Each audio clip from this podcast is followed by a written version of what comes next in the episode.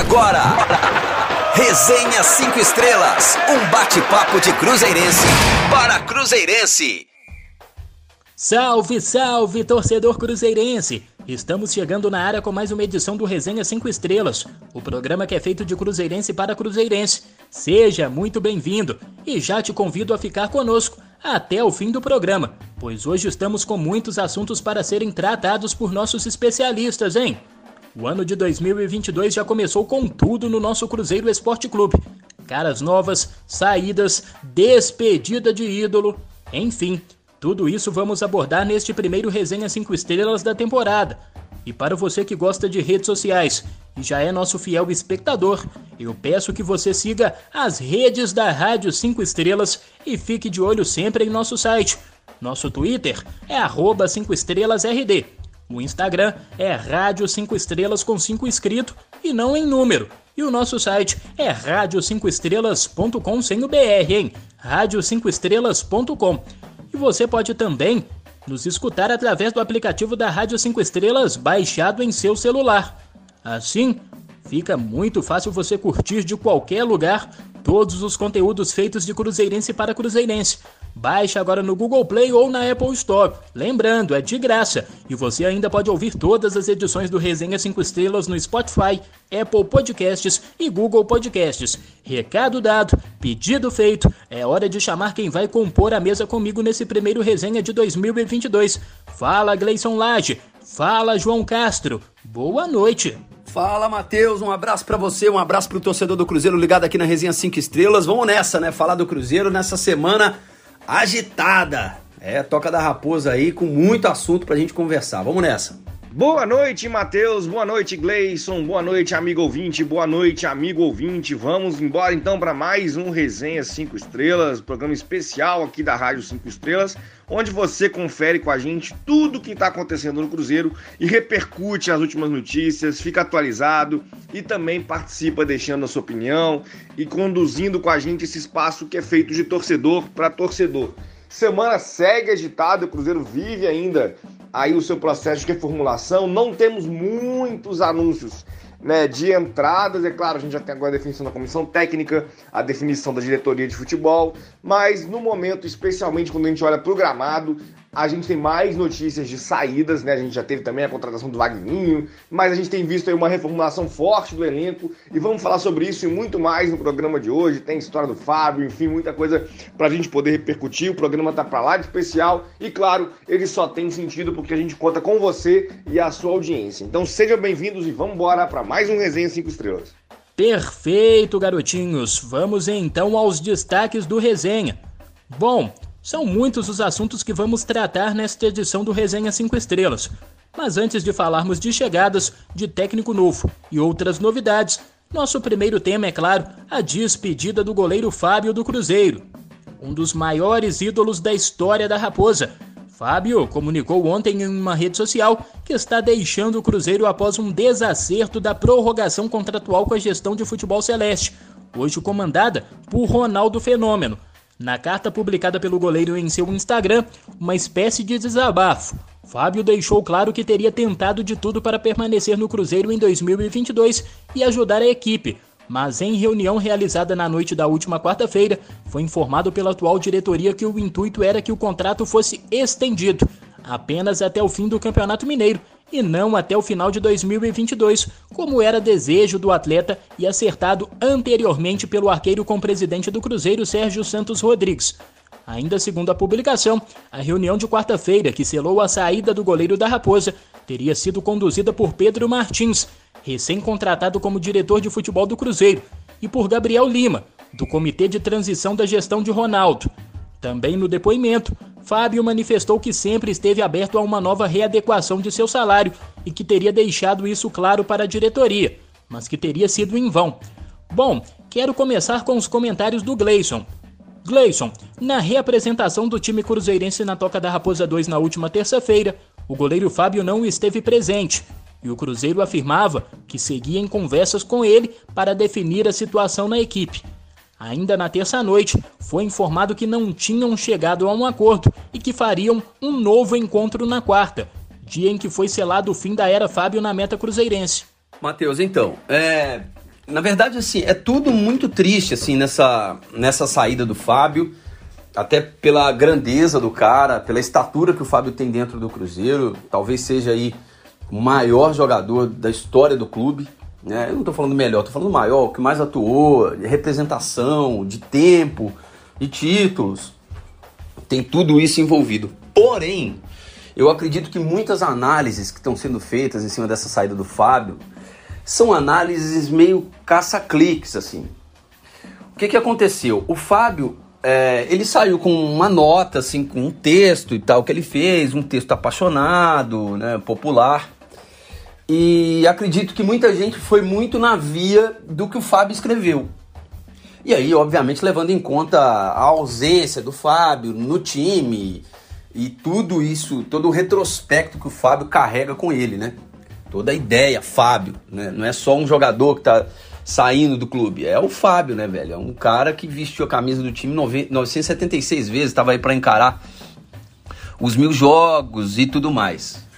E aí eu acho que, ainda não falando da parte Cruzeiro, falando da parte Fábio, o Fábio tá na dele, assim, né? Ele tá chateado, esperava, tinha já um contrato apalavrado com o presidente anterior, com o Sérgio. Então, pro cara, o cara saiu de férias, estava tudo certo. Ele ia voltar, ia jogar mais um ano ou até 2 aí com a camisa do Cruzeiro. Não acredito que o Fábio ia parar no fim de 2022. O Fábio ia jogar enquanto tivesse energia, velho. Tá? E ainda acho que o Fábio pode jogar. Não no Cruzeiro, mas ainda acho que o Fábio pode ir para outro clube aí e tal, encarar até uma Libertadores, quem sabe. O Fábio tem espaço em outros times aí. Eu acho que o Fábio é facilmente um dos 10 melhores goleiros do Brasil hoje. Então, dito tudo isso, acho que tem várias ressalvas, assim. Eu acho que as análises que estão sendo feitas em cima desse assunto são análises para jogar mais lenha na fogueira ainda, né? Direto aí. Eu tenho acompanhado bastante TV, rádio, alguns portais postando... opiniões que vão para incendiar o negócio. Poucas pessoas, como o PVC e tal, tiveram uma visão um pouco mais razoável da coisa, sabe? De analisar o momento do Cruzeiro também. De entender o momento do Cruzeiro. Ah, mas aí o Cruzeiro poderia ter comunicado. A gente vai falar disso daqui a pouco, né? Um erro não faz com que tudo seja errado. Talvez um erro de comunicação do próprio Cruzeiro, e aí pode também ter sido induzido por outras ações do próprio Fábio, e não só defendendo o Cruzeiro e atacando o Fábio. Eu acho que não tem certo e errado nessa história. Tem um desacordo. Simples. Simples como isso. Eu quero uma coisa que você não pode me dar, o outro quer uma coisa que eu não quero ceder. É isso, um desacordo comercial que aconteceu na negociação do Fábio. Porém, a gente está falando do Fábio. E aí sempre merece uma atenção maior, né? Porque a gente não está tratando de qualquer um. Mas quem não entender o momento do Cruzeiro para comentar sobre esse assunto, Fábio, está comentando errado. O Cruzeiro não... até na nota do que o Cruzeiro fala lá, a nota que o Cruzeiro emitiu, eles sinalizam que estava fazendo algo já acima do que poderia fazer, porque era o Fábio. Para o Fábio se aposentar, ia ficar aí um tempo e tal. Só que, gente, esse tipo de negociação que o torcedor está acostumado e tal... foi justamente o que levou o Cruzeiro a ser um clube insolúvel e que fez o Cruzeiro ser vendido. Então, o Cruzeiro tem que caminhar no sentido oposto a isso. Vai doer no torcedor em algumas ações aí impopulares que precisam ser tomadas, mas elas precisam ser tomadas. Não tem como adiar esse tipo de coisa. O clube tá numa situação assim terrível. E não é porque o Cruzeiro foi comprado pelo Ronaldo que resolveu, não. Como muita gente achava que vinha um árabe aí jorrar dinheiro no clube, estava tudo resolvido e tudo pronto. Não vai ser assim. O Cruzeiro vai reagir através de profissionalismo. Está contando com vários profissionais muito bons internamente. O Ronaldo está montando um time muito bom aí. E vai ter que dar tempo ao tempo. O Cruzeiro vai ter que primeiro sanar as dívidas que estão pipocando aí aos montes. Só de transfer ban em 2 anos, 150 milhões. O que faz o Cruzeiro já passar a casa de 1 bilhão de dívida. Então, quando a gente olha o cenário todo e vê o Cruzeiro não se desfazendo, porque o Cruzeiro não se desfez do Fábio. O Fábio estava sem contrato, não houve uma renovação, não houve um acordo. O Fábio não foi demitido do Cruzeiro, ele já estava sem contrato. Quando ele saiu de férias, ele já não tinha um contrato vigente com o Cruzeiro para jogar. Ele tinha um contrato apalavrado, mas que não estava assinado. Tanto é que não se confirmou. E o Fábio tem uma grana boa para receber diante do seu próprio trabalho e de suas negociações que foram feitas, em muitos casos, não culpa do Fábio, mal feitas. Negociações com o próprio Fábio, com outros atletas, negociações que levaram ao Cruzeiro onde ele está hoje. Então, o fato do Cruzeiro ter que renegociar, ter que mudar o seu padrão no mercado, diz mais sobre o que aconteceu no Cruzeiro do que o que está acontecendo agora. O fato do Cruzeiro dispensar um jogador ou outro, contrato parar, descontrato parar, sabe? Essas coisas são consequências de ações ruins passadas. E eu acho que quem não analisa o todo, analisa só, Fábio saiu do Cruzeiro, pô, que chateação, sem Fábio, sem sócio, tá resumindo uma situação terrível do clube a uma ação impopular. E eu não concordo com isso. Bom, ainda com você, Gleison. O Cruzeiro se manifestou sobre esse fato na manhã de quinta-feira através de uma nota oficial no site da Raposa. A publicação destaca que o clube está passando por uma reestruturação em diversos campos e que muitas decisões não são populares, mas precisam ser adotadas.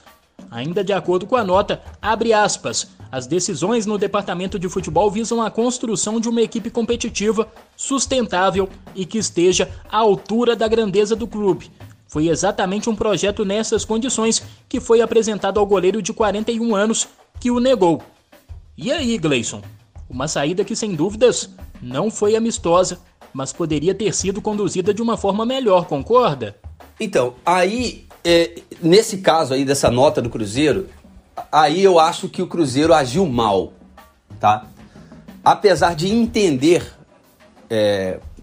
forçando um pouco, para entender essa nota, porque o Cruzeiro está numa transição, está num due diligence, que eles chamam, que está acontecendo toda aquela troca de papelada entre empresas ali para saber se o que o Ronaldo assinou de dívida é aquilo mesmo, se tem mais caveira caindo no guarda-roupa, o que está acontecendo, vamos lá. Então está tendo dias torrenciais dentro do Cruzeiro, de troca de... Imagina, o Cruzeiro foi comprado, uma empresa desse tamanho, o futebol do Cruzeiro foi comprado. Chegou um cara, que é o Ronaldo, falou, porra, quero isso aí, 400 milhões.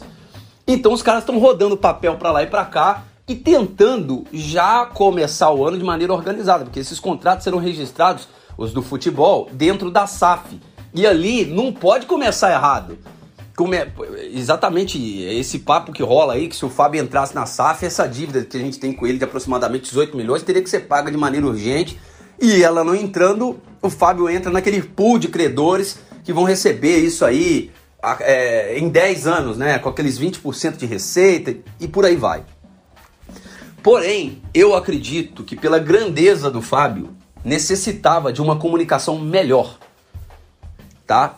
Não desabono a ação do Fábio não ter renovado o contrato, que é um desacordo comercial, e eu acho que o Cruzeiro tem que caminhar para esse lado, apesar de ser impopular. Às vezes o ouvinte não quer escutar isso que eu tô falando aqui, porque ele tá acostumado com os caça-clique lá, é isso mesmo, ídolo Fábio e tal, sem pensar na ação total da coisa.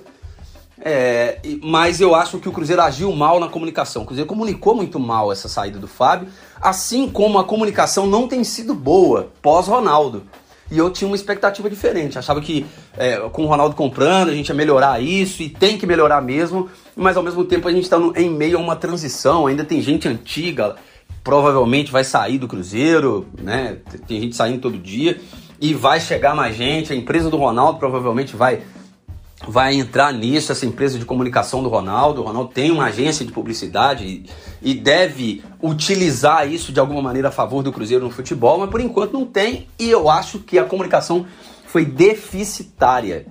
Tanto é que a narrativa Fábio, que foi uma narrativa popular no Instagram e tudo mais, ela ganhou muito mais repercussão do que a própria nota do Cruzeiro, que já entra por baixo, né? Quando você faz uma nota meio que pra explicar o que foi dito, já era, né, velho? A nota nunca vai ter a mesma repercussão do que foi dito anteriormente, porque ali já teve 24 horas de repercussão, saiu na frente, já tomou a cabeça das pessoas como a narrativa certa, né? Que é só um ponto de vista, e por aí vai. Acredito que pela grandeza do Fábio, teria que ter uma coletiva, cara. Sabe? Uma coletiva ali dos caras do Cruzeiro falando, junto com o Fábio, talvez, e acho que talvez isso até foi planejado, mas aí o Fábio se antecipou, mas mesmo assim, acredito que deveria ter uma coletiva ali do Paulo André, do Pedro Martins, as pessoas envolvidas no que o Fábio disse, uma coletiva mesmo, abrir ali para pergunta de jornalistas para esclarecer os pontos e meio que não limpar a barra do Cruzeiro, porque não tem essa, né, de estar certo ou errado, como eu disse, mas de esclarecer mesmo, pô, porque o Fábio, por mais de que a saída do Fábio tenha sido uma saída que chateou muita gente, chateou a torcida do Cruzeiro de modo geral, ele merece um respeito ali, né? Não só a nota. Do mesmo jeito que eu acho que o Fábio também deveria respeitar as pessoas que estavam na sala com ele, e se aquilo que ele falou aconteceu mesmo, deveria ter sido um pouco mais claro, né? Mas eu não posso exigir nada do Fábio. O Fábio é um atleta ex-Cruzeiro, mas do Cruzeiro eu tenho que exigir. E precisaria ali de uma explicação mais alongada do que aconteceu, e não só uma nota ali com algumas indiretas, como assim, goleiro de 41 anos, sabe? Então, acho que faltou um pouco de tato ali do Cruzeiro. Sei que tá um corre-corre lá dentro, mas eu acho que deveria ter uma comunicação mais respeitosa com o próprio torcedor ali, de falar de maneira mais aberta, abrir mesmo o coração, velho. Pô, a gente não queria, mas o que a gente ofereceu foi isso, porque a condição é essa. Porque quando você deixa o torcedor a par do que tá acontecendo, a ideia é de que ele entenda mais. E talvez a falta de compreensão do torcedor diante da crise que o Cruzeiro vive é justamente porque pouco se fala dessa crise. Todo mundo sabe que o Cruzeiro tem crise, mas é sempre assim: vocês não sabem o que está acontecendo, hein? Ó, vocês não sabem o que está rolando lá dentro. Desde o Rafael Sobe, sabe? Ninguém sabe mesmo. E aí, qual é? Eu acredito até que esse pessoal do Ronaldo vai falar mais pra frente, principalmente depois dessa due diligence, depois desses 100 dias aí que estão faltando mais ou menos para terminar esse processo. O Ronaldo comprando mesmo ali, né? Indo pra cima mesmo ali e ajudando a gente nessa. Eles vão falar, vão explicar, e aí o torcedor vai ter que entender, não tem como. Vão explicar os processos, quais serão os passos, mas eu acho que isso já poderia estar acontecendo agora. Por exemplo, a gente não teve o Paulo André ainda falando como um manager do Cruzeiro. O Pedro Martins, eu não sei como é a voz dele ainda. Vi ele lá em foto, na toca e tal. Então esse pessoal tem que falar, né? E aí nessa do Fábio, eu vi uma oportunidade boa de falar sobre o elenco, sobre a montagem do elenco, sobre a contratação do novo técnico, sobre o Fábio. Falar bastante sobre o Fábio, deixar as perguntas ali. Coletiva Fábio, eu até pôr uma foto dele lá atrás lá e explicar sobre o cara. Porque por mais de que tenha saído de uma maneira ruim com as pessoas que estão no Cruzeiro agora, o Fábio é um atleta, um ex-atleta agora do Cruzeiro e o maior da história, talvez. Então, acho que poderia ter isso, e não seria exagero se tivesse. Muito pelo contrário, acho que seria uma comunicação mais certa. E a decisão de não seguir com o goleiro Fábio na temporada 2022 não caiu bem na torcida 5 estrelas. Na noite de quarta-feira, os temas Fábio, Ronaldo e Paulo André dominaram o Twitter, reforçando o descontentamento da nação azul quanto ao que aconteceu. João, chega mais, vem pra roda, garoto. Tivemos uma manifestação na tarde da última quinta-feira na Toca da Raposa 2, contra essa decisão, e também diversas personalidades do mundo do futebol que reagiram contra essa saída. O seu comentário, por favor, garotinho. Matheus, assunto de muita repercussão, né? A gente teve ex-companheiro, companheiro de clube, a gente teve movimento na imprensa, da torcida, todo mundo se posicionando a respeito dessa situação. Até uma espécie de consenso, né, em relação ao tratamento destinado a um jogador que defendeu o clube por tanto tempo, 16 anos, né, e a gente poder avaliar, olha, não foi legal, uma despedida dessa forma, uma nota daquela forma, que cita, por exemplo, no meio do texto a idade do Fábio, né, numa tentativa de justificar a escolha através de um prisma técnico, e o Fábio vem jogando muito bem. Mas acho que o mais interessante dessa história, né, além de avaliar o protesto da torcida, né, é entender um pouco o significado disso, né? Eu tenho feito a cada programa ponderações sobre o modelo de SAF, né? Não acho que ele é a saída mágica para tudo, mas no meio dessas ponderações não acho que é culpa da SAF, do modelo de SAF, a rescisão do Fábio, né, a saída do Fábio. A gente está falando de uma SAF, de um clube-empresa, que tem uma linha de gestão, né? A gente ainda não conhece, o Ronaldo acabou de assumir o Cruzeiro, mas a gente começa a ter sinais disso. Existem outras formas, tá? Existem clubes que fazem investimentos mais pomposos, clubes que têm um investimento em marketing mais forte, enfim, a gente pode pensar uma série de coisas. O que a gente consegue desenhar a partir de agora, né? A gente tem uma lei da SAF orientando e determinando aspectos desse plano, né, do Ronaldo para reabilitar o Cruzeiro. O Ronaldo adquiriu o Cruzeiro pelo planejamento de investir 400 milhões em 5 anos. A lei da SAF determina, então, que 80 milhões desses 400 seriam destinados para o pagamento de dívida. A dívida do Cruzeiro é muito maior, é de 1 bilhão. Né? Então, o Ronaldo, a priori, não arcaria com toda a dívida do Cruzeiro. Né? Só que, para esse ano, ele já vai ter que fazer um aporte muito forte. 80 milhões de reais era o aporte esperado pelo Ronaldo para cada ano. Né? Ele programou, pelo que a gente tem de informação, 80 milhões anualmente de aporte. Só de transferban são 50, né? Então a gente recitaria aí 30 milhões para outras despesas regulares do Cruzeiro, se a gente, né, certamente vai ter uma outra dívida ou outra para pagar esse ano ainda. Incorporar a dívida do Fábio à SAF, né, que seria um valor de 10 milhões de reais, a gente já vivia até 17 milhões em alguns lugares, mas tem se falado mais fortemente aí em 10 milhões de reais, foi uma decisão que a SAF não quis fazer, né? A SAF não tem obrigação maior do que pagar 80 milhões de dívida. Né? Tudo aquilo que está com a associação é obrigação da associação, mas como a SAF tem em acordo de investir 400 milhões, 80 milhões de dívida ela vai ter que pagar, 50 milhões já devem sair automaticamente nesse transferban. Para esse ano o planejamento era de 36 milhões. Né? A gente está falando aí de 16 milhões, né? 20% de 80 milhões, a gente estaria falando de 16 milhões. Só o transferban foi 50. Só que essa dívida que vai ter que ser paga inclui, por exemplo, a entrada do Fábio no consórcio de credores. A SAF poderia ter chamado para si essa dívida, né? Ela não quis chamar. E o que isso sugere? Sugere uma gestão mais conservadora, sem plano de marketing para, por exemplo, tentar aproveitar a imagem do Fábio para gerar mais receita, para captar mais receita. E isso me incomoda, né? A gente até agora tem visto uma narrativa, né, e ações de corte, né, e é importante isso aconteça, o Cruzeiro deveria ter feito isso há muito tempo, mas só cortar não gera receita. Né? Qual a preocupação do Cruzeiro para gerar receita? Era tão viável para o marketing do Cruzeiro, né, o novo marketing, construir 10 milhões de reais a partir do aproveitamento do Fábio? Né? A gente tem que lembrar o seguinte, né, o novo goleiro vai receber salário, né? A economia não é total. Então tudo isso a gente tem que pensar um pouco sobre como vai ser o movimento. Só que nesse momento em específico tem uma particularidade. Né? Qual a particularidade do momento em específico?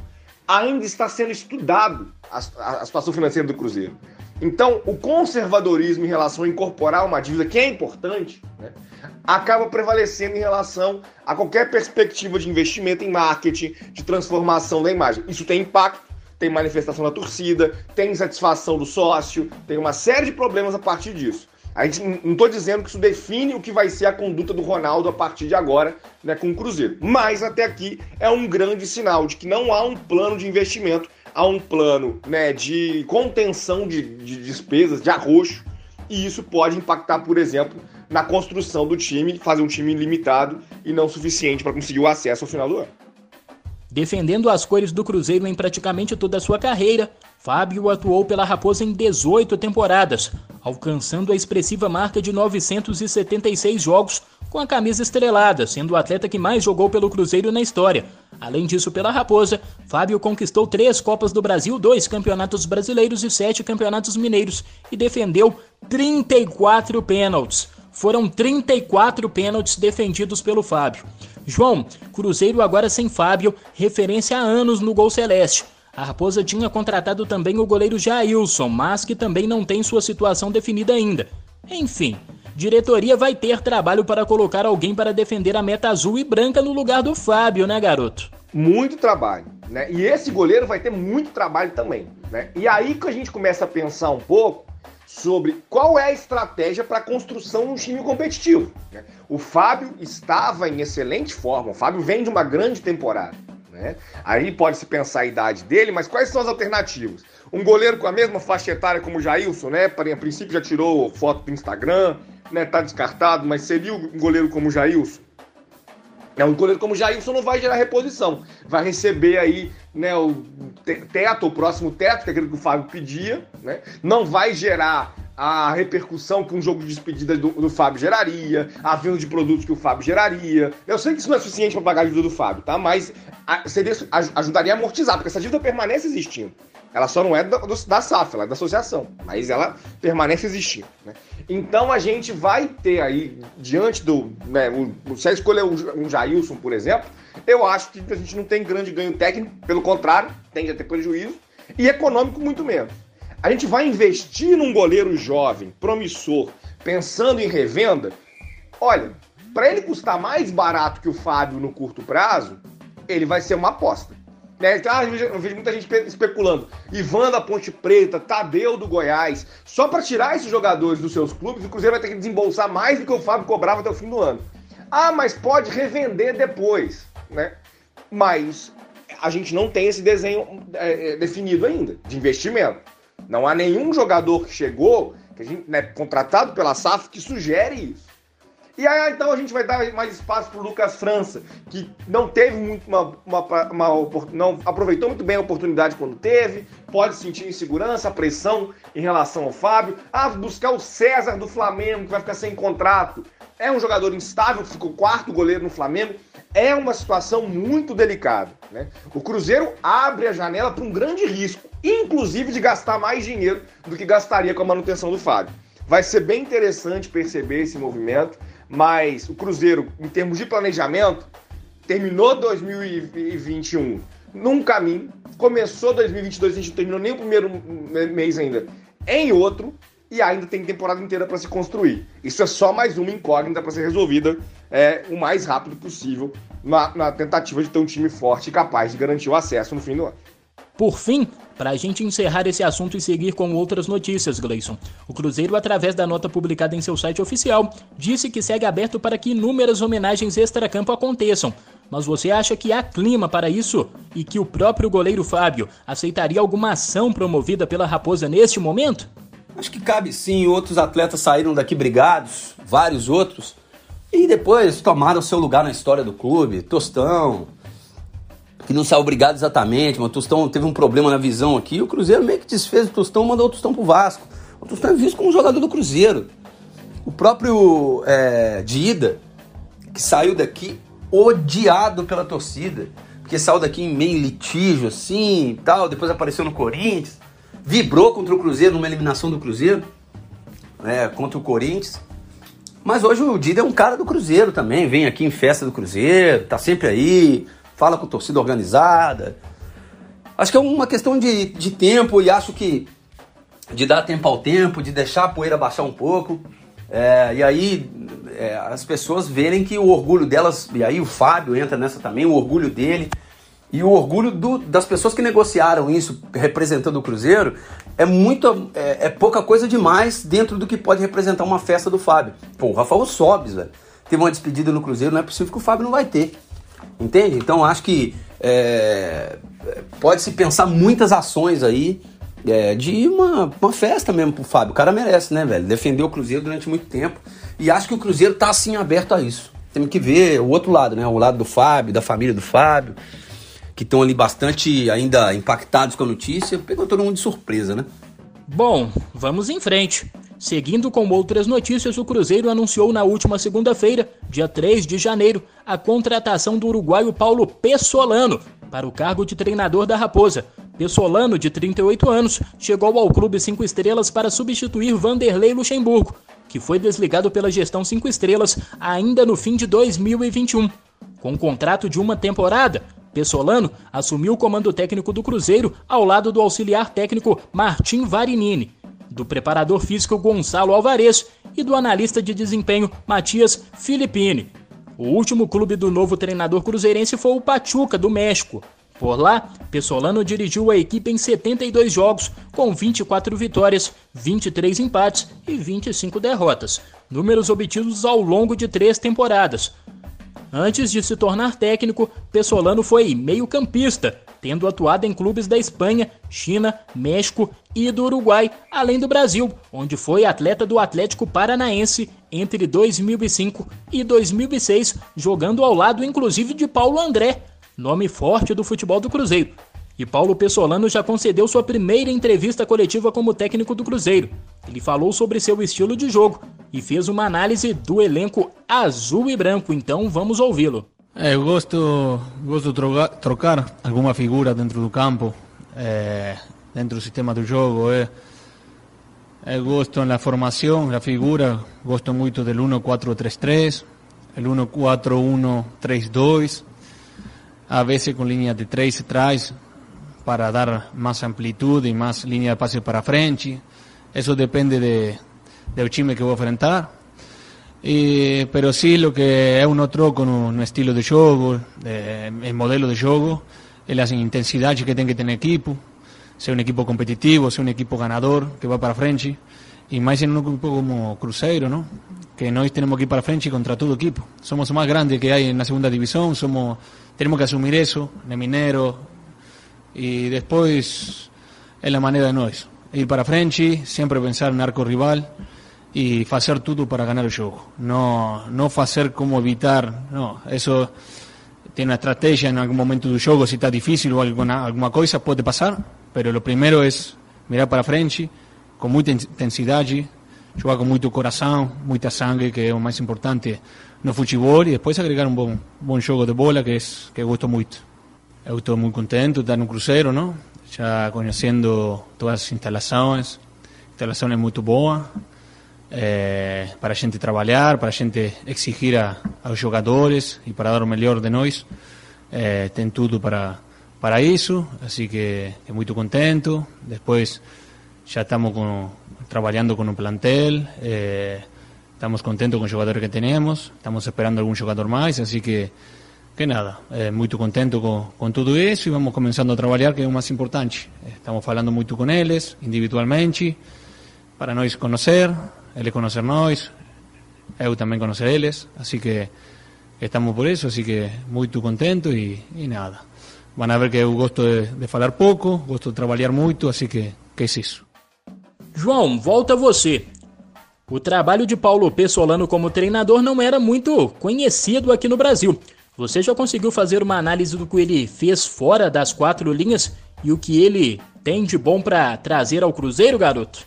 Então, Matheus, me parece uma boa aposta, mas é uma aposta, né? A gente pode ver esses números aí em relação ao trabalho no Pachuca, mas o Pachuca passava ali também por um período importante de reformulação, né? Não era um grande momento, né, da equipe mexicana. No Uruguai, né, ele treinou times menores como o Liverpool e foi muito bem, né, teve uma passagem um pouco mais consistente, mas a gente vai vendo aí que, né, se constrói uma rede, o que era natural, né? Quando o Luxemburgo saiu, né, quando o Matos saiu, a gente começou, olha, chegou o Paulo André, que o Ronaldo é o dono da empresa, o Ronaldo vai buscar, né, a relação em pessoas que ele confia, né? O Paulo André, ex-companheiro de Corinthians, né, um parceiro aí que ele carrega, né, que carregou no projeto do Valladolid. Agora o Pessolano, que é um treinador aí que conhece o Paulo André do tempo de jogador. Mas é um treinador em desenvolvimento. Pode ter ideias modernas, pode ter uma série de coisas, né? Pareceu interessado, compromissado, podia estar treinando Libertadores, se encantou com essa possibilidade. É interessante a gente perceber isso. Chega com muita vontade, mas é um treinador em formação, né? Aumenta a insegurança em relação ao que o Cruzeiro pode gerar nesse ano? Talvez um pouco, né? A gente sabe que o Luxemburgo teve uma importância, né, interessante no ano passado, só que ao mesmo tempo, nos últimos anos, vinha também tendo trabalhos irregulares. Acho que vai depender muito mais do elenco que o Pessolano tiver em condições de jogar. A Série B não é um torneio de batalhas técnicas, né, de primeira grandeza. O Tostão, na sua coluna essa semana na Folha de São Paulo, foi perfeito em relação a isso, né? O Brasil é onde mais se supervaloriza o papel do treinador na construção de um time, no sentido de fazer o time funcionar ou não, ignorando, né, os jogadores que vão para o campo, né? Não estou dizendo que o Pessolano não pode fazer a diferença nesse projeto.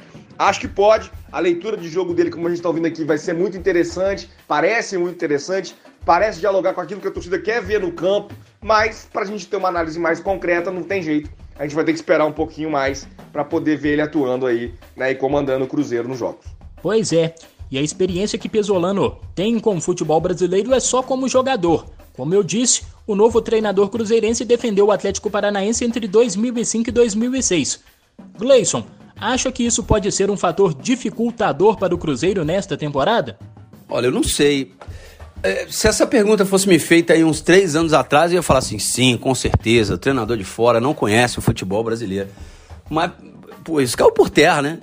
Tá cheio de treinador gringo, ganhando tudo aqui no Brasil aí, o Abel, o Jorge Jesus, agora virou moda, né? Treinador gringo aí e tal. Tá sempre aparecendo os caras estão se dando muito bem. E até onde eu saiba, o Pezzolano é um cara muito estudioso, e isso já faz com que ele talvez saia na frente. E ele vai, né, é o que a gente espera pelo menos, dentro da própria história curta dele como treinador, é que ele estude bastante o elenco do Cruzeiro, estude bastante o elenco adversário, ele vai ter um time muito bom, o Cruzeiro vai investir muito em scout, um dos membros da comissão técnica do Paulo Pezzolano é o cara, eu esqueci o nome dele agora, mas é o cara que transforma tudo que o Paulo Pezzolano vê, tudo que o Paulo Pezzolano assiste, em número dentro do treinamento, então os caras são muito baseados nisso, né? E tem também uma outra coisa que eu achei legal do Pezzolano, é que ele gosta de ter de auxiliar um cara que já foi técnico de futebol, porque ele fala, não quero um cara que só concorde comigo, eu quero um cara que discorde de mim e tenha uma outra visão. Isso é interessante, né? O Cruzeiro tende a ganhar muito, né, com essa visão mais aberta que tem o Paulo Pezzolano. Não acredito que isso vai ser uma desvantagem, o cara ser gringo e tal, mesmo porque a gente teve cheio de treinador brasileiro aí nos últimos tempos. O Cruzeiro não tem um grande histórico de técnicos gringos. Se não me engano, o Paulo Pezzolano é o terceiro ou quarto só. É o quarto treinador gringo do Cruzeiro. E acredito que isso em si não vai ser um empecilho, não. E outra novidade no comando do futebol do Cruzeiro nesta semana foi a confirmação de Pedro Martins como novo executivo de futebol do clube. Com formação em administração de empresas e com MBA em indústria do futebol pela Universidade de Liverpool, na Inglaterra. Já na área, Pedro atuou no departamento de futebol do Atlético Paranaense e da Ferroviária. Ocupava até o momento o cargo de vice-presidente de competições da Federação Paulista de Futebol. João, o que achou da escolha de Pedro Martins como novo diretor de futebol do Cruzeiro? Olha, Matheus, eu achei uma escolha bem interessante, né? Eu não era o mais avesso ao nome do Alexandre Pássaro, né? Que era um nome especulado e que estava no Vasco no passado, não conseguiu o acesso com o Vasco, mas eu acho que o Vasco teve problemas muito mais de gerenciamento do elenco por parte de mudanças de comissão técnica do que o elenco em si. Eu acho que o Vasco tinha um elenco bem montado, com boas condições de chegar até o acesso. No ano anterior já trabalhado no São Paulo também, disputado o título brasileiro, e aí o São Paulo entrou numa reta final ruim e acabou ficando fora da disputa pelo Brasileirão de 2020, né? São os trabalhos mais consistentes aí do Pássaro, os trabalhos mais conhecidos, e aí tinha uma rejeição muito forte, porque ele não materializou esses trabalhos, os objetivos dos trabalhos, né? Acabou saindo não muito bem do São Paulo, nem muito bem do Vasco, mas acho que não era muito culpa dele, não. Inclusive, alguém com boa articulação no mercado.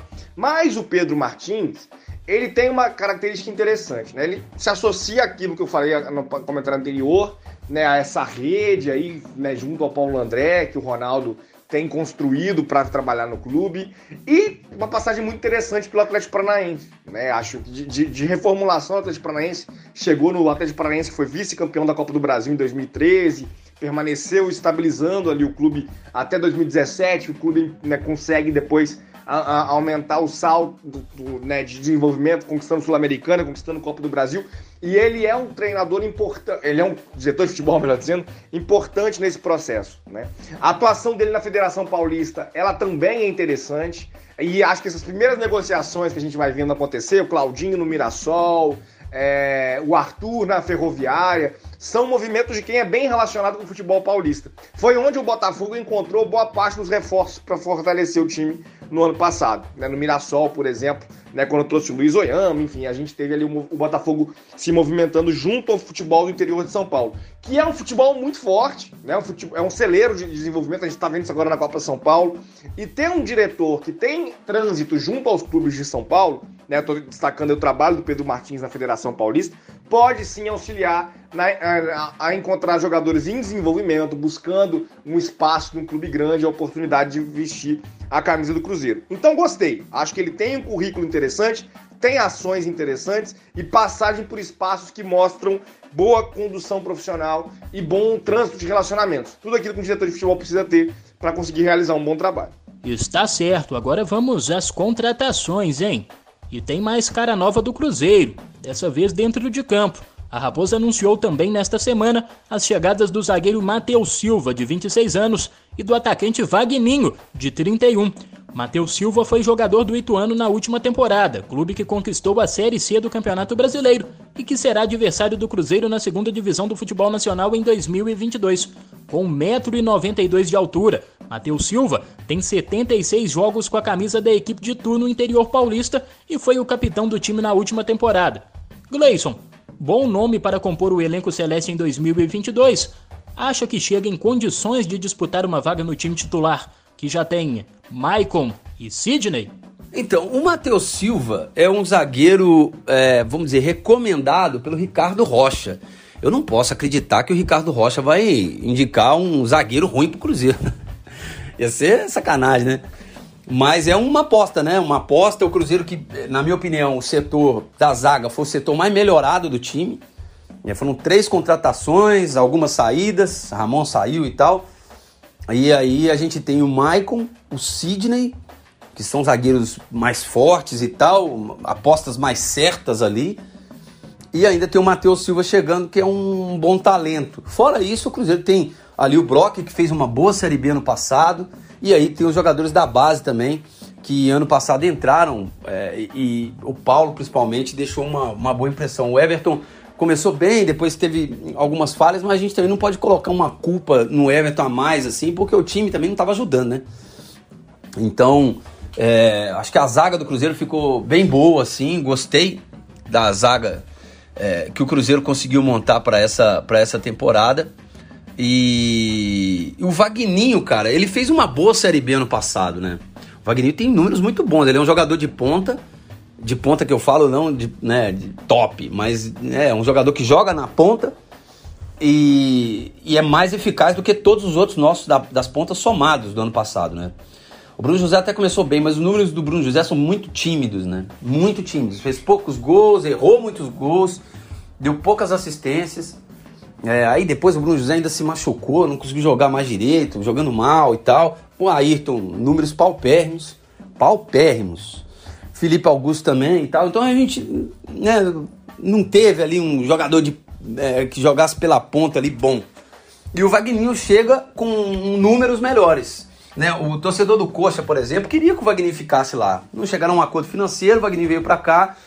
Mas eles falam isso, né? Que o Vagninho não é um primor técnico e tal, mas é um cara muito tático, é um cara que volta muito pra marcar. E tem jogo que o cara tá endiabrado, dribla todo mundo, faz gol e tal, tem um arremate interessante. Então, quer queira, quer não, o Cruzeiro pra essa temporada de 2022 contratou mais de 30 gols. Contando com ele, com o Vagninho e com o Edu.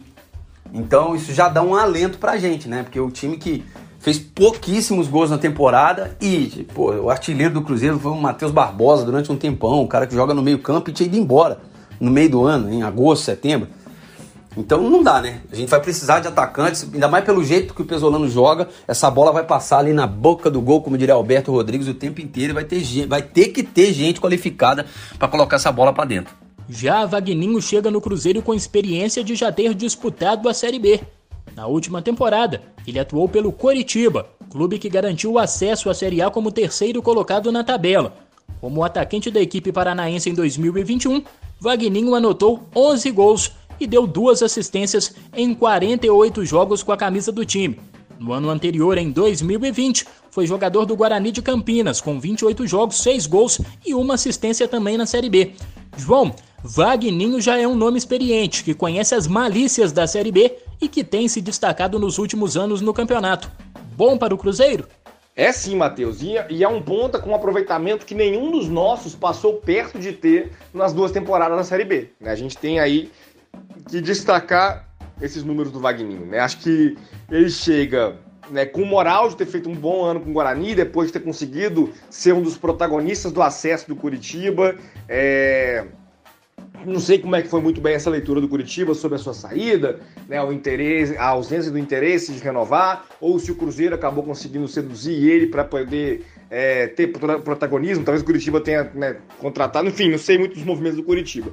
Mas é interessante perceber que ele chega com essa oportunidade, né, ou essa experiência dos últimos 2 anos, de ser um condutor no elenco, né? De ser uma referência nos elencos que ele pôde jogar, e com bons números, com boa participação ofensiva. O Cruzeiro é muito carente disso, né? A gente buscou no Wellington Nem essa esperança no ano passado, o Nem conseguiu dar algumas assistências, sofreu alguns pênaltis, até pensaria que ele poderia ficar mais um tempo aí no Mineiro, né, ganhando um pouquinho mais de condicionamento físico. Talvez tenha desistido muito fácil dele. Mas, tirando o Vitor Lech, né, e aí acho que o Vitor Lech ainda é uma promessa, ainda está buscando os seus primeiros movimentos, que teve aí uma performance parecida com o Wagninho, a gente não tem ninguém para poder rivalizar com ele ali no elenco, não, né? Ele chega para pegar a camisa e dizer, olha, vem comigo que o ponta, né, sou eu. E acho que é um tipo de movimento que a gente precisava fazer no mercado, né? De qualificar o elenco, pelo menos. Wagninho dando certo abre espaço para a gente negociar saída do Ayrton ou a saída do Bruno José, e já está com a reposição aqui dentro, né? Tudo isso pode ser muito interessante para a sequência do futuro do Cruzeiro. E como a gente está pensando aí em campeonato estadual, em avaliação, esse perfil de contratação nesse momento é muito interessante. Jogadores que têm uma boa bagagem na Série B, que foram protagonistas e destaques de fato, não era o caso daqueles que o Cruzeiro contratou no ano passado, e aí, mas era o segundo melhor do time, não, mas não é, e não se provaram, né? O Marcinho, o Bruno José eram jogadores que não tiveram o destaque que o Wagninho teve nos últimos anos, e aí sim acho que é uma boa aposta do Cruzeiro para tentar começar a resolver o problema na ponta, né, e melhorar a performance do ataque do Cruzeiro.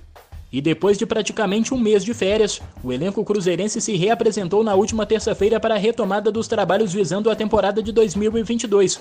Ao todo, 23 nomes se reapresentaram na Toca da Raposa 2 e já iniciaram as atividades sob o comando do técnico Paulo Pessolano. Além do goleiro Fábio, outras ausências foram sentidas. Com base no elenco da última temporada, não se reapresentaram Vinícius, Dudu, Matheus Neres, Ayrton, Ramon, Henrique e Raul Cáceres. De acordo com o Cruzeiro, esses atletas estão com a situação indefinida junto ao clube, assim como Jailson e Fernando Neto, anunciado como reforços pela Raposa em dezembro de 2021. E como já informado, Pará não defenderá o Cruzeiro em 2022. Uma das surpresas entre os atletas que apresentaram para esta temporada está o zagueiro Sidney, contratado pela gestão Sérgio Santos Rodrigues. Entre o fim da Série B e a compra da SAF por Ronaldo Fenômeno, Sidney estava com a situação indefinida, mas marcou presença ao lado do restante da equipe. Gleison, entre os atletas que ainda não estão com a situação definida, algum nome que você destacaria que talvez poderia seguir no Cruzeiro? Sinceramente, não. Não mesmo. O Neto, dessas contratações que o Cruzeiro tinha feito, era o nome que eu mais questionava. Vinha ali de uma temporada ruim, números baixos. Então, né, se não quis se adequar, um abraço. E o Jailson aí tem que ver, né? Porque agora o Cruzeiro não tem goleiro. Tem o Lucas França só, eu acho insuficiente. Acho que o Cruzeiro precisa de goleiro. E o Cruzeiro tá no mercado para buscar um ou dois. Então, talvez o Jailson seria um nome aí, mas não sei também. Agora tem que olhar uma série de coisas. Vai adequar na possibilidade do clube. Acho que o Cruzeiro vai contratar goleiros mais novos do que o Jailson também. Essa resposta aí eu acho que a gente já tem. Eu acho que esses jogadores não atuarão pelo Cruzeiro mesmo. Com certeza, um dos nomes que mais chamou a atenção na lista foi o do zagueiro Sidney. Considera importante a permanência dele, assim como a do também zagueiro Maicon? Muito importante, Matheus. A zaga é a posição em que a gente mais tem segurança agora, né? De que as reformulações foram com jogadores de potencial atestado, né? Tanto o Maicon quanto o Sidney têm uma carreira consistente, inclusive na Europa, né? São jogadores que poderiam tranquilamente alcançar mercado na Série A, que foram sondados por clubes da Série A, e aí para poder disputar em equipes que disputariam a Libertadores, para poder, né, estar no primeiro panteão do que hoje é o futebol brasileiro, e se interessaram pelo Cruzeiro. Então a zaga está muito bem servida, a gente tem peças promissoras, né, o Paulo, o Everton, e vinha, né, num processo de desconfiança com o Ramon, com o Eduardo Brock, o Brock ainda segue no grupo, né? Mas que não vinham dando conta do recado, né? A gente vinha olhando para a zaga com muita desconfiança na temporada passada, e a permanência do Cisne, que foi aí a mais polêmica, né? A dificuldade ali de chegar ao acerto em relação aos vencimentos que ele receberia no Cruzeiro, né? Cruzeiro chegando até próximo de anunciar que ele não permaneceria até a apresentação e o Cisne aparecer lá na Toca da Raposa. Então foi muito interessante. Acho que a gente olha para a defesa agora, né? Temos aí movimentos na lateral, o Cáceres saindo, por exemplo, a gente pode ter uma desconfiança ou outra em relação, por exemplo, à formação da lateral direita, o Matheus Pereira no lado esquerdo, né? Ele é uma peça que a torcida confia também, mas é o setor que está mais montado. Agora tem que buscar um goleiro também. Mas a gente está falando aí um pouco de onde o Cruzeiro já pode respirar com alguma tranquilidade no elenco. Não consigo garantir isso com mais convicção do que para a zaga, e o Cisne e o Maicon são os nomes responsáveis por essa tranquilidade que o torcedor pode ter de que nesse setor do planejamento as coisas estão caminhando muito bem. Beleza! Agora a novidade é sobre o futebol feminino do Cruzeiro. E quem chega com esse assunto é a Mariana Silva. Seja bem-vinda, Mari. Fala, galera da Rádio 5 Estrelas, tudo bem com vocês? Eu chego com as últimas informações do Cruzeiro. A temporada já começou para o futebol feminino e eu chego com mais informações sobre quem renova e quem não renova com o clube, com o Cruzeiro. Então vamos lá, vamos direto ao assunto. As atletas que renovaram com o time e que vão continuar na temporada 2022 são a goleira Daphne, as zagueiras Camila Ambrosio e Pires, as laterais Janaína, Rebeca Prado e Thalita, e a meio-campista Carol Soares, as atacantes Vanessinha, Mariana Santos, que vai retornar de empréstimo, Marília e Pamela. Também teve umas mudanças na comissão técnica. O treinador Rodrigo Campos, o auxiliar Frederico Constantino e o roupeiro Panderson Gutenberg continuam no Cruzeiro. Já o preparador físico Otávio Neves, o preparador de goleiras Fábio Fagundes e a fisioterapeuta Camila Tomé, junto com a médica Alice Dias, foram desligados do departamento. Agora vamos voltar falando das jogadoras, né? Quem saiu do Cruzeiro, quem deixou o Cruzeiro, foram a goleira Mari Camila, a lateral esquerdinha, as zagueiras Maiara, Tamires e Jéssica Romero, e as volantes Carol Chimo, Capelinha e Lucheiro, além das meio-campistas Duda e Maiara Vaz. Também tem novidade na comissão administrativa, na verdade comissão técnica, né? Anunciada oficialmente em dezembro, a ex-atleta Mariana Dantas, que jogou no Cruzeiro, ela assumiu o cargo de supervisão das cabulosas e vai trabalhar junto com a Bárbara Fonseca. Então, como a gente viu, tem gente deixando, tem gente permanecendo, tem gente chegando, muitas novidades. E em breve eu venho com mais informações. Até mais! Tá certo, Mari. Muito obrigado por sua participação e volte sempre. Sai, Mari, e entra Letícia Seabra e seu giro com as últimas notícias do Cruzeiro. Boa noite, Letícia. É com você. É comigo então, Matheus. Uma boa noite para você, para o João e também para o Gleison. Eu chego agora trazendo as últimas informações do Cruzeiro aqui no Giro de Notícias. Então vamos juntos. O lateral esquerdo Rafael Santos e o atacante Vitor Roque testaram positivo para Covid-19. Rafael teve resultado confirmado para a doença durante os exames realizados na reapresentação do elenco para a pré-temporada na Toca da Raposa 2. Já Vitor Roque testou positivo no dia 31 de dezembro e desfalcou a equipe Celeste Sub-20 na estreia da Copa São Paulo de Futebol Júnior. De acordo com o Cruzeiro, ambos os atletas estão assintomáticos, em isolamento e estão em contato constante com os profissionais do departamento médico do clube. Falando em Copa São Paulo, o Cruzeiro estreou na competição com goleada por 5-0 diante do Palmas. A partida foi disputada em Itapira, sede do grupo em que o time sub-20 estrelado faz parte. Os gols cruzeirenses foram marcados por Alex Matos, Giovanni, Vitor Diniz e Breno, além de um gol contra anotado pela equipe adversária. A Raposa volta a campo neste sábado, 8 de janeiro, para encarar o Retrô, em jogo agendado para as 14 horas.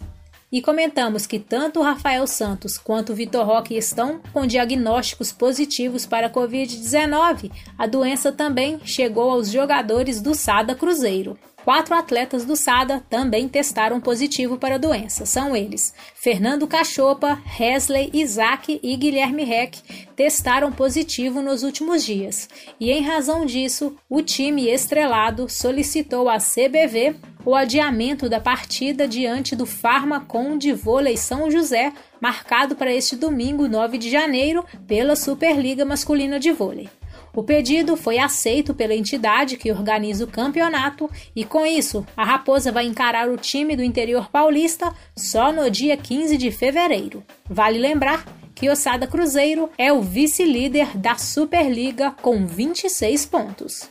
E nessa semana teve reapresentação do elenco cruzeirense, iniciando aí a pré-temporada, e um jogador que estava no grupo do ano passado não se reapresentou, pois foi emprestado. É o meia Claudinho, que foi emprestado pelo Cruzeiro ao Mirassol, clube que vai disputar o Campeonato Paulista. Pelo Cruzeiro, o atleta de 21 anos participou de 42 partidas com 2 gols marcados. O contrato de empréstimo é válido até o fim do Campeonato Paulista. E agora uma outra informação: o auxiliar técnico fixo do Cruzeiro, Juliano Belletti, confirmou que deixou o Cruzeiro nesta quinta-feira. Através de uma publicação em seu perfil no Instagram, Belletti agradeceu a oportunidade dada pelo clube. Na Raposa, desde o início da gestão de Sérgio Santos Rodrigues em 2020, Belletti se tornou auxiliar técnico da comissão fixa do Cruzeiro em fevereiro de 2021, depois de chefiar a pasta de negócios internacionais.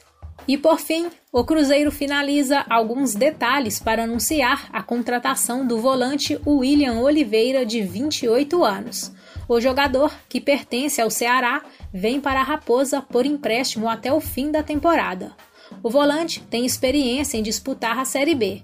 Já foi campeão 2 vezes. Em 2017, quando jogava pelo América, e em 2020, com a equipe da Chapecoense. Fechou então, pessoal? Essas são as últimas informações do Cruzeiro. Eu volto no próximo Resenha 5 Estrelas trazendo mais. Combinado? Um grande abraço a todos e até a próxima. Tchau, tchau! Boa, Letícia! Muito obrigado e até a próxima! Bora descansar? Depois de um resenha recheado de assuntos importantes sobre o nosso Cruzeiro, chegou a hora de nos despedirmos de você, nossos caros ouvintes. Muito obrigado por sua companhia e te convido mais uma vez a acompanhar nossas redes sociais e nosso site oficial. Nosso Twitter é @5estrelasRD.